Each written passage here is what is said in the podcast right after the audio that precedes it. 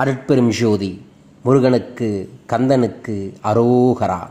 கந்த புராணத்தில் சம்பவ காண்டத்தில் இன்று பார்க்கக்கூடிய அடுத்த பகுதி வைகுந்தநாதனின் வசனமும் மகாதேவனின் சாபமும். தேவர்களின் முறையீட்டை கேட்டதும் அதை குறித்து பிரம்மதேவன் பெருமூச்செறிந்து சிறிது நேரம் வெகு தீவிரமாக ஆலோசிக்கலானார். பிறகு அவர் தேவர்களையும் தம்மோடு அழைத்து கொண்டு திருமாலின் உறைவிடமான வைகுண்டத்திற்கு விரைந்து சென்றார்.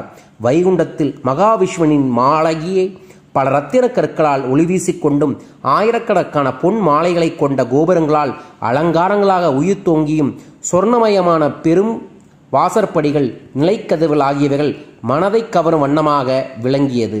அங்கு வைணவ பக்தர்களான பரம பாகவதர்கள் ஹரிபகவானை வணங்கி வழிபட்டு கொண்டிருக்கும் அடையாளங்கள் நிறைந்திருந்தன. விசித்திர நவரத்தனங்கள் நிறைந்திருக்கும் ராஜ வீதிகளில் அம்மாளிகை நிகழ்ந்து நானாவித மணிகளின் ஒளித்திரல்களால் வர்ண ஜாலங்களைப் போல் திசைகள் ஜொலித்தன. பகைவர்கள் படை பகைவர்கள் படைகளை வென்று செல்லும் ஆற்றலோடு மதம் கொண்ட பெண் யானைகள் நிறைந்திருந்தன. தோரணங்கள் தொங்கடப்பட்டு பவளமயமாக வாசற்படினை விளங்கியது.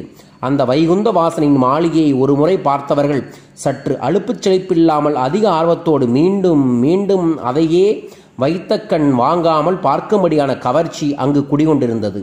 வாசுதேவனான வைகுண்டநாதனிடம் பக்தி கொண்டவர்களும் சாந்தர்களும் மாயனிடமே தம் உள்ளம் முழுவதையும் புதிய வைத்தவர்களும் எந்த வைகுண்டத்திற்கு சென்றாலும் திரும்பி வரலாமே, அங்கேயே நிரந்தரமாக தங்கியிருப்பார்களோ, அத்தகைய விஷ்ணு பதமான அந்த அற்புத மாளிகையை பிரம்ம முதலான தேவர்கள் வந்தடைந்தார்கள். திவ்யமான பிரகாசம் பொருந்தியும் சுற்றிலும் மதில்கள் உள்ளது தேவர்களின் காவலில் திகழ்வதும் அச்சம் என்பதே ஒரு சிறிதும் ஒருபோதும் இல்லாதது என்றும் நிலையானதுமான அந்த வைகுண்டத்தில் பாம்பரசனான ஆதிசேஷன் பாம்பின் அரசனான ஆதிசேஷன் அலங்காரமான மேனியை அரவணையாக கொண்டு மகாவிஷ்ணு அதன் மீது சயனித்திருந்தார். அவர் நீருண்ட மேகத்திற்கு நிகரான நிறவொளி வாய்ந்தவர், தேவர்களுள் உயர்ந்தவர், தாமரை மலர் போன்ற திருவடிகளை கொண்டவர், தாமரை போன்ற கண்களும் வாய்ந்தவர், தாமரை மலரையொத்தை நளினமான அங்க அமைப்புகளும் கொண்டவர், தம் பத்தியான லட்சுமி தேவியின் தாமரை மலர் போன்ற மிருதுவான கரங்களினால் பாதங்கள் வருடிவிடப்பட்டதால் அவருடைய பாதங்கள் சிவந்து செந்தாமரை போல் விளங்கும். அவர் பூமி தேவியின் காதலர், பரந்தாமர் பரமேஸ்வரனிடம் பிரியம் கொண்டவர், யோக நித்திரை எனப்படும் சமாதியினால் சதா சர்வகாலமும் மகாதேவனை தியானிப்பவர், அழிவில்லாதவர், பிறப்பறுப்பு இல்லாதவர், அங்கிங்கனாதபடி எங்கும் நீக்கமற்று நிறைந்திருப்பவர், புலன்களுக்கு பொருளாகாதவர், அவர் நான்முக பிரம்மனுக்கு தந்தை, போற்றி துதிப்பவருக்கு உரியவர். அத்தகைய மாலவனை அயன் முதலான தேவர்கள் அனைவரும் அநேக முறைகள் சிரம் தாழ்த்தி வணக்கம் செலுத்தினார்கள். பிறகு அவர்கள் அப்பெருமானை நோக்கி, தாமரை கொடியை நாவையிலுடைய பத்மநாபரே, உமக்கு நமஸ்காரம். திருமகளுக்கும் பூமிதேவிக்கும் பதியாக விளங்கும் உமக்கு நமஸ்காரம். சூரியன் சந்திரன் ஆகிய இருவரையும் கருவிரிகளாக கொண்டவரே பரமாத்மாவே, உமக்கு எங்களுடைய இதயபூர்வமான நமஸ்காரங்கள். தாமரை தடாகத்தில் வாசம் செய்பவரும் பக்தர்களின் அறிவில் உள்ளவருமான நாராயணமான உமக்கு நமஸ்காரம். யோகிகளுக்கு யோகத்தின் உட்பொருளை கொடுப்பவரும் போகத்தை நாடுபவர்களுக்கு போகத்தை தருபவரும் மேன்மையான பாம்பு படுக்கையின் மீது சயனித்திருப்பவரும் உன்னதமான கல்யாண குணங்களான இரத்தினங்களுக்கு உறைவிடமான வாசுதேவரும் சாந்தரும் மகத்துவமான மகாவிஷ்ணுவிற்கு நமஸ்காரம். உலகமெல்லாம் கொடிய அசுரங்களால் துன்புற்றப்படும் போதெல்லாம் நீர் அவதாரம் எடுத்து அறநெறிக்கு ஏற்பட்ட அவக்கேடுகளை எல்லாம் அகற்றி தருமத்தை செம்மைப்படுத்துவீர். ஆகையால் இரக்கமற்ற அசுரர்களின் கொடுமையை படுத்துவரும் எங்களுக்கு எப்போதும் அபயம் அளித்து பாதுகாக்க வேண்டும் என்று பலவாறாக போற்றி வணங்கி திருமாலின் திருவடிகளை வணங்கினார்கள். அவருடைய வழிபாடுகளை மனமுந்து ஏற்றுக்கொண்ட மகாவிஷ்ணு புன்முறுவல் பூத்த வண்ணம் அவர்களை நோக்கி கூறலானார். நான்முகனே, தேவேந்திரனே, நீங்கள் எதற்காக ஏராளமான தேவர்களை எல்லாம் திரட்டிக்கொண்டு என்னிடம் வந்தீர்கள்? நான் என்ன செய்ய வேண்டும் சொல்லுங்கள். நானோ மிகவும் அஞ்சி நடுங்கிய ஊமை கொட்டான் போல் மேருமலையின் குகைக்கு பறந்து சென்று அங்கே நாள்தோறும் பயமின்றி படுத்துறங்குகின்றேன். ஆனால் அங்கே அயர்ந்த உறக்கத்தில் ஆழ்ந்திருக்கும் போது மா பாத மகாபாதமான சூரபத்மனுக்கு பயந்து நாலா இடங்களில் சுற்றித் திரிவது போல் கனவு கண்டு திடுக்கிட்டு விழித்தெழுகிறேன். பிறகுதான் அது மேருமலை என்பது தெரிந்து பயத்தை விடுகிறேன். சூரன் என்ற பெயர் என் செவிகளில் விழுந்ததால் விழுந்தாலே போதும் என் உள்ளம் கிடுகிடுவன நடுங்கிறது.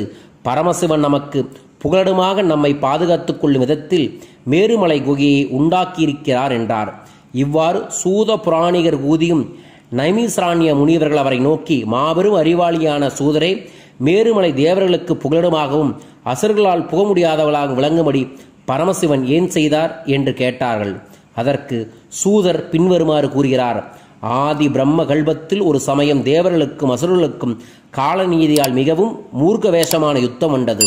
அச்சமயம் யுத்த காலத்தில் அசுரப்படைகளுக்கு முன் நிற்க மாட்டாத தேவர்கள் பயந்து ஓடினார்கள். அப்போது தேவர்கள் அனைவரும் மேருமலையை அடைந்து அங்கு கோயில் கொண்டிருந்த பரமேஸ்வரனை நாடி தஞ்சமடைந்தார்கள். அவர்களை பின்தொடர்ந்து அங்கு பல பலசாலியில் அசுரர்கள் வந்து தேவர்களை துன்புறுத்த தொடங்கினார்கள். அதை பார்த்ததும் சிவபெருமானுக்கு எல்லை கடந்த கோபம் ஏற்பட்டது. அவர் அவர்களை சபித்தார். அடே அசுர சிகாமணிகளே, இங்கு வந்து என்னிடம் தஞ்சமடைந்து என்னை சார்ந்திருக்கும் தேவர்களை துரத்தி வந்து அவர்களை இங்கு துன்புறுத்த துஷ்டர்களான நீங்கள் முயல்கிறீர்களா? அவர்களை துன்புறுத்துகிறீர்களா? அதனால் இதே தேவர்கள் நீங்கள் துன்புறப்பட்டு தோல்வியை அடைவீர்களாக. சுபாவத்திலேயே துன்மார்க்கமான உங்கள் அசுர இனம் முழுவதும் யாகங்களிலும் அவிர்வாகம் கிடைக்காமல் அடிவருந்த கடுவீர்களாக. ஏனெனில் உன்னதமான வேத வித்துவலானால் உங்களுடைய நடவடிக்கைகளால் நீங்கள் நீந்திப்பட்டு கொண்டிருக்கிறீர்கள். தேவர்களுக்கு புகலிடமான இந்த மேருமலை உங்களுக்கு கண்களுக்கு புலப்படாமலேயே இருக்கட்டும்.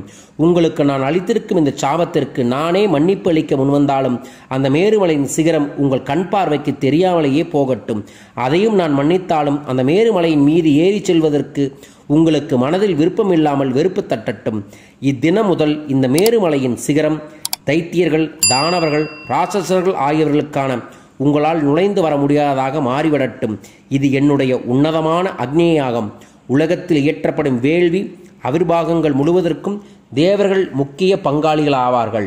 திருமால் முதலான தேவர்கள் அனைவரும் எக்காலத்திலும் வேத மந்திரங்களோடு ஓமங்கள் வளர்த்து சிறந்த யாகங்களை செய்து வருவார்களாக.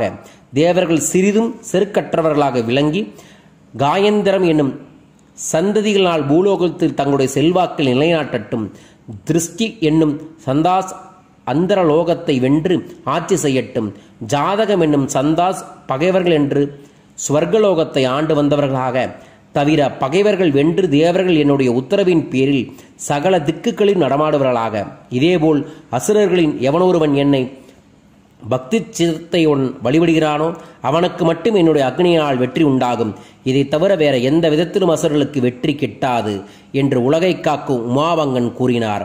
ஆகையால் தான் அச்சம் ஏற்படும் காலங்களிலெல்லாம் அமரர்கள் அனைவரும் மேருமலை குகைக்கு வந்து அங்கே தங்கி வசித்து வருவதையே வழக்கமாக கொள்கிறார்கள். இவ்வாறு சூத புராணிகர் கூறியதும் நைமிசாரண்ய முனிவர்கள் அவர் உள்ளத்தாலும் வாயாலும் நயமாக போற்றினார்கள். ஆம், கந்தபுராணத்தில் அடுத்த பகுதியில் நாம் பார்க்க இருப்பது மிக முக்கியமான ஒரு பகுதி. அதுதான் கந்தன் பிறக்கக்கூடிய சூட்சம வழி. கந்தன் ஏன் பிறக்கிறார், எவ்வாறு பிறக்கிறார் என்பதை பார்ப்போம். முருகனின் ஆசி பெற்று வளமுடன் வாழ்வோம்.